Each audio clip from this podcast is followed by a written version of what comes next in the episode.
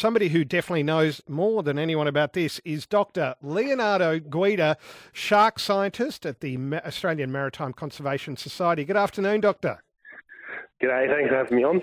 Um, okay, we see a shark. Does that mean not going into the water around Sorrento for the next 10 years? What? How should we react to news that a shark has been seen at a beach? Sharks, more often than not, funnily enough, have probably seen people and we haven't even been aware of it. But what is great to hear is that there are eyes on the water.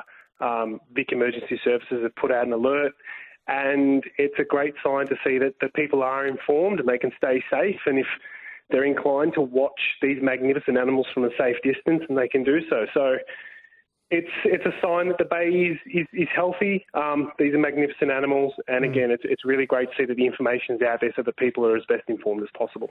Okay, in my mind, I tend to awfulise things, so I think if there is a shark in the water and there's people nearby, it's going to attack. Is that that's not the case though, is it? No, no, no, no. And the thing is, like, we never really hear of all the times where sharks don't do anything. Unfortunately, right. we only hear of when there's uh, a mishap generally.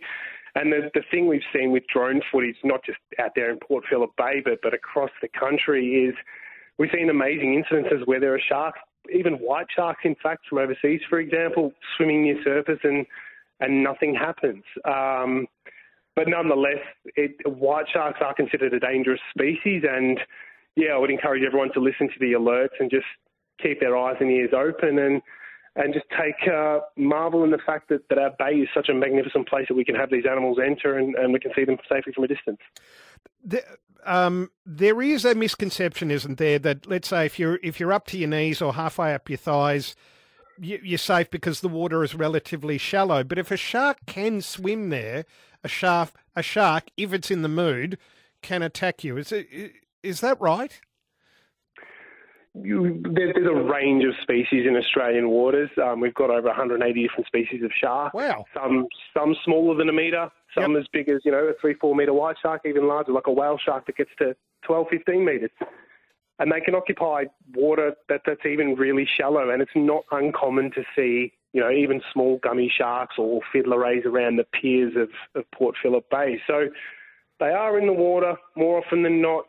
There's nothing really to worry about. Um, and again, if people are really concerned, it's always a good idea to, to take note of local signage and local news and, and take risks that they're willing to take. That's a brilliant way to put it, and I love how much affection you have for them too. Um, my last question is: Can a shark frequent Sorrento if it hasn't gone to a school uh, in Kew or Hawthorn?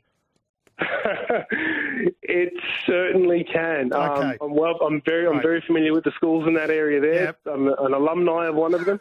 Oh, um, but um, I, I, can definitely tell you that there. Are, you know, you dip your if you dip your finger in the water, yeah. tastes like salt. You can pretty much guarantee there's a shark or a ray somewhere. So they don't really take notice of boundaries the ocean's their home, and we happen to share it with them. All right, uh, beautifully put. Good on you, Doctor. Dr. Leonardo Guida, shark scientist at the Australian Marine Conservation Society.